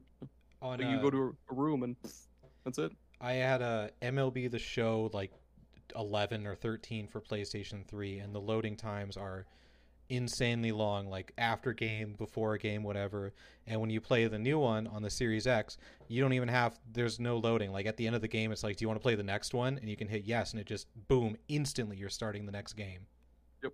Yep. It really is amazing. And like I'm happy that this generation it seems like the console manufacturers really focused on the amount of time you're waiting to get into a Mhm. game because it had the like a two year awkward growing transition where it was like you know if you installed any game on your 360 or PS3 it'd take forever. And then it was a little bit better on the PS4 actually it was a decent chunk better on the PS4 and and One X or uh, oh my gosh Xbox One. The There stupid naming scheme man it's tripping me up. Uh so I'm happy to hear with the new systems that it seems like they really focused on this part of the user experience. I really need to get my hands on one of these new systems. I just, I even take out the whole money issue. I don't know where the hell I would put it in my house. it's a big boy the Xbox Series X is at least it's a very tall man looks like a Dude. fridge. The one the or not the one fuck the Series S is surprisingly small. Like it's Yes. it's smaller than the the OG Xbox One, which is like a fucking VCR from the 1980s. It's it's smaller than the Xbox One S. It's just it's so small, but it's uh um my my work is uh they, they gave me some uh, native 1440p monitors and uh, the One S being native 1440p it plays so well on there. It's it's so surprising that like something so small can be so powerful. A- another weird thing is with the the one terabyte of internal memory, and like you said, games are easier than ever to download. I basically don't have a physical I game collection. I got the Series X a couple of months after launch, and I own two discs. I have Red Dead Redemption for Xbox 360, and I have Elden Ring. Those are the only two physical games I own for my Series X. Everything else is digital because there's just so much space. It's so fast to Yep. to do everything. I, I kind of I kind of miss physical media, Me but like I well I, I'm a, I'm a collector. Like I'm always Yeah. a sucker for because I don't like I don't like what digital media necessarily as much as digital media is nice because of the immediacy of it and not having to wait for anything and not having to physically go anywhere. Um, it's it's wonderful, but I also don't like how if a game company wants, they can just be like, nope, Yes. goodbye. It, Yes. You can't play this anymore. Um, with that said, it's almost not even worth the physical stuff anymore, and that kills me. That hurts my soul to say it. But like Mhm. most physical games now require the online connection anyway. So what's the difference? Or or you'll Yeah. buy the case and it just comes with a code. Ugh. Yeah, that's Yep. Vomit. it's just then why even bother wasting the plastic at that point? Yeah. honestly you could have just made some uh, some milk jugs or like anything else that we that we actually could use i don't know people i don't know Um, if people still drink milk because I, sh- I sure don't i just use it for cereal Another another great thing about this generation of Xbox is their they've really nailed the play anywhere aspect where you just buy a game and you can play it on your PC, you can play it on your phone through the cloud, you can play it on the Xbox, and it's just the same thing. It's not like this is the PC version, this is the phone version. It's just the same exact game with your Mhm. saves, with everything. It's they've just taken the technology and done such cool stuff with it. Also cool too is like the different apps that they have i, I wish they would combine the the xbox app with the or uh, Yes. on your on your mobile agree. phones i should say i wish they would merge the game pass app with the xbox app because they're separate for whatever Yep. reason but the they, they both work like it's awesome because um for one when my series s is powered all the way down it still updates games on its own which is just it's, it's magical to me that's crazy but yeah you, you can set games to install Yeah. on your xbox Yeah. even if it's turned off which Do- I don't understand how they do it, but it does it. And then um and then the Xbox app is just cool because you can just control your Xbox remotely with your phone. So like if I want to watch TV while I'm well, if I want to boot up Sling while I'm working, I'll just use the app instead of getting out a controller or something, and it's cool. Do you want to hear? So I got my Xbox Series X. I loaded up the app and connected the Series X to it. And then I looked and there was another Xbox attached to my account. And I was like, what is this? This is I'd never had an Xbox before the Series X. So I just like tapped it and like downloaded a small game just to see what would happen, like a small indie game. And like a few hours later a friend texted me and he was like, "Hey, um, you're the only person I know who could do this. Did you download a game to my Xbox? and I was like, oh yeah, yeah, I did, I guess. I don't know how I'm connected to it. He lives in like a totally different city, state than me. what? yeah, I don't know How, how. did he even did he tell you how your phone was connected to his Xbox? No, we have no idea how it happened. I've That's so definitely like gone over there a couple times and played his Xbox, but like, yeah, I, when I when I uh, loaded up the app on my phone and and started connecting everything, I was connected to his Xbox. Oh, I guess.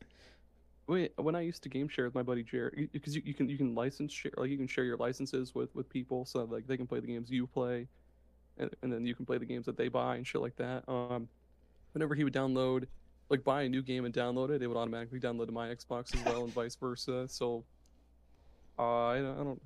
Maybe it has like your Maybe. console's MAC Yeah. address. I don't know. That's so weird. Wild. Xbox is pretty cool. Um, I, uh, I we haven't really talked about games on the Series X yet because it's Okay. they haven't really had too many exclusives. I personally loved Halo Infinite, the campaign. I it was probably my favorite Halo game I played. Um, Pentiment I love. There's I feel like we're this year is going to be big with Starfield. I'm I'm very excited for Starfield, but there's still like like we said before, it just doesn't feel like they've got the big the big Xbox exclusives that make people buy the system. Yeah, that's true. Because I would have thought that Halo would have been that, but I guess probably not. Um, I can't think of. I mean, I guess maybe maybe I'll uh, try to get through some of the Forzas because I've always been interested in Forza. Yeah, but like, Forzas I'm more fun. of a kart racer kind of guy.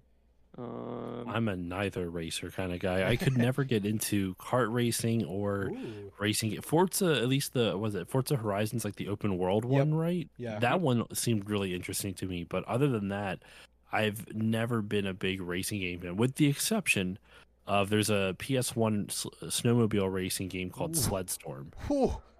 That sounds Whoa. awesome. Sledstorm. It's Um, a fun game. I really, really like it. It's uh, it, it's uh, uh, we're not talking about PS1 games though. That'll be an episode. That'll be a topic for a different episode. But it's a fun uh, racing game for the PS1. Um, oh, uh, Redfall looks cool. That like vampire hunter game that looks kind of cool. It's uh, an open Yeah. world like Left 4 Dead almost kind of thing, but with vampires. And yeah, that looks pretty rad. Um, I I Forza Horizon 4 really hooked me, and like I wasn't even like this is an amazing game. I just enjoyed playing it, and then like it got to a point where the achievement popped up, and it was like you did all the races, and I was like I, I what? Well, That's insane. Uh, it's an open world game, so that had to be a ton. yeah, yeah. Was, I didn't even try to like I wasn't c- trying to completion it or anything. I just kept finding races and kept doing them, and and it was a fun time. And then I was done, and then I just stopped playing, and I was like, I guess, guess that's it. Woohoo! Hell yeah. Well, right on. An- an- Anything else? Anybody? Yeah. No, I think I've said all that all that I know about Xboxes. That's all the Xboxes then. I mean, I, I don't think I have anything else really to add. I, I, I, my main area of expertise is is uh Halo One, but yeah, original Xbox because that's where Mhm. all my Halo parties were at. That's where all my core memories were, kind of deve- like it's where I spent most of my time playing. Um, and it's funny that even though I prefer the one over the 360, just because I like some of the games more on it, I haven't really I've played more on my 360 uh Hmm. just more recently I guess so though lately I can't get my 360 con- to connect to Wi-Fi and I was about 20 hours into Assassin's Creed 2 for the first time Ooh. and I couldn't connect it and fucking Ubisoft was like nope you need to be online for this single player Oh. experience Oh my god. and I so I deleted my profile because I was trying to look up stuff and but then I couldn't connect to the Xbox Xbox Live Oh. again. So then I can't re-download my profile to get my save again. So I'm like I'm like 20 hours into this game. I'm like, God damn it! Am I ever going to get a chance to finish this game? I don't know. I have no idea if it's even going to have my save file when I get back to it. Unless, like you said, if it if it's connected to my 360 account, if I pop in the game on my Xbox One, yeah, it's worth a shot. Possibly. I'll see if I can figure something like that out. We'll we'll find out. Stay tuned, Yeah. everyone. Follow, check, uh, f- find their social media at where. At Still Loading Pod on Twitter, Facebook, and well, Twitter as long as it's alive, but Facebook and Instagram. and you'll get updated on if this works. And and and where where can they find us, Aaron? Oh, this is such a good transition. I'm so proud of myself.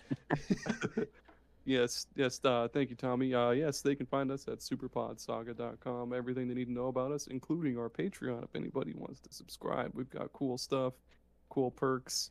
Yes, Patreon two, three, four, two, three, or four dollars a month. Uh, Yes. Back to you, Tommy. yes. Oh wait, wait, wait. Oh. And and a shout out to our our one and Hmm. only patron, a novel console. Check them out. Yes, Xbox. Uh, comment on our pages about your favorite Xbox stuff. Uh, tell Josh that Gears of War is the best game ever made. All that good stuff. Um, uh, no, no, it's not. That's a that's a lie. It is an average shooter at best. Oh man, I love it. Uh, thank you for being here, though, Josh. You had a ton of great insight, and I, I really love that. Oh, thank you for inviting me on. I always, I always like guesting on other people's shows, and I, I don't get the, I don't get as much of a chance as often as I'd like to to guest on other other people's shows. So it's either because I talk too much, so I apologize for that, No. or I'm not fine. that interesting. So we'll, we'll either, but either way, I had a good time here. oh, if I had to choose between someone talking too much or not talking enough, I'm gonna choose talking too much every single time. So Exactly. thank you. Yeah. Um, but it is my turn to pick the topic for next week. Everyone, hold on to your pants. Uh, Holden. I, want to talk about the best features of failed consoles, which sounds kind of strange, Ooh. but That's a great topic. we, Aaron and I, like to have positivity on our podcast because we think games are good. And I've been trying for a long time to figure out, like, well, how do we talk about things? Because there, there are consoles, there are games that didn't live up to it. So I want to talk about the best features of failed game consoles, so we can bring some positivity. If you Oh Don't God, bring up obviously the Dreamcast, but also the Sega Game Gear. Yep. Uh, trying to think of other like, uh, ooh, um, I don't. this is a really obscure one. Uh, the Sega Pico, I've only heard of it. Oh, shit. Sega Pico Pico. I think it's a Pico. The Sega Pico. That thing is. I don't know if failed is the right term because it's it's kind of more of an edutainment console. Oh, interesting. I need to I need to read about this when we're done. Yeah, I will. I'm. I'm not going to talk about it too much on on here. I'll tell you a little bit off mic, so just to whet your appetite. But it's a really cool console. I actually have uh the console boxed with a couple games. Nice. Okay. Um, look forward to to us talking next week about the best parts of failed consoles. Check out the Still Loading podcast to hear a bunch of stuff about video games and interviews and things. And have a fun rest of your day. Thank you for listening. Bye. Bye. Josh, Josh, say goodbye. Josh, say bye. I did say bye. Oh, say it again. Bye.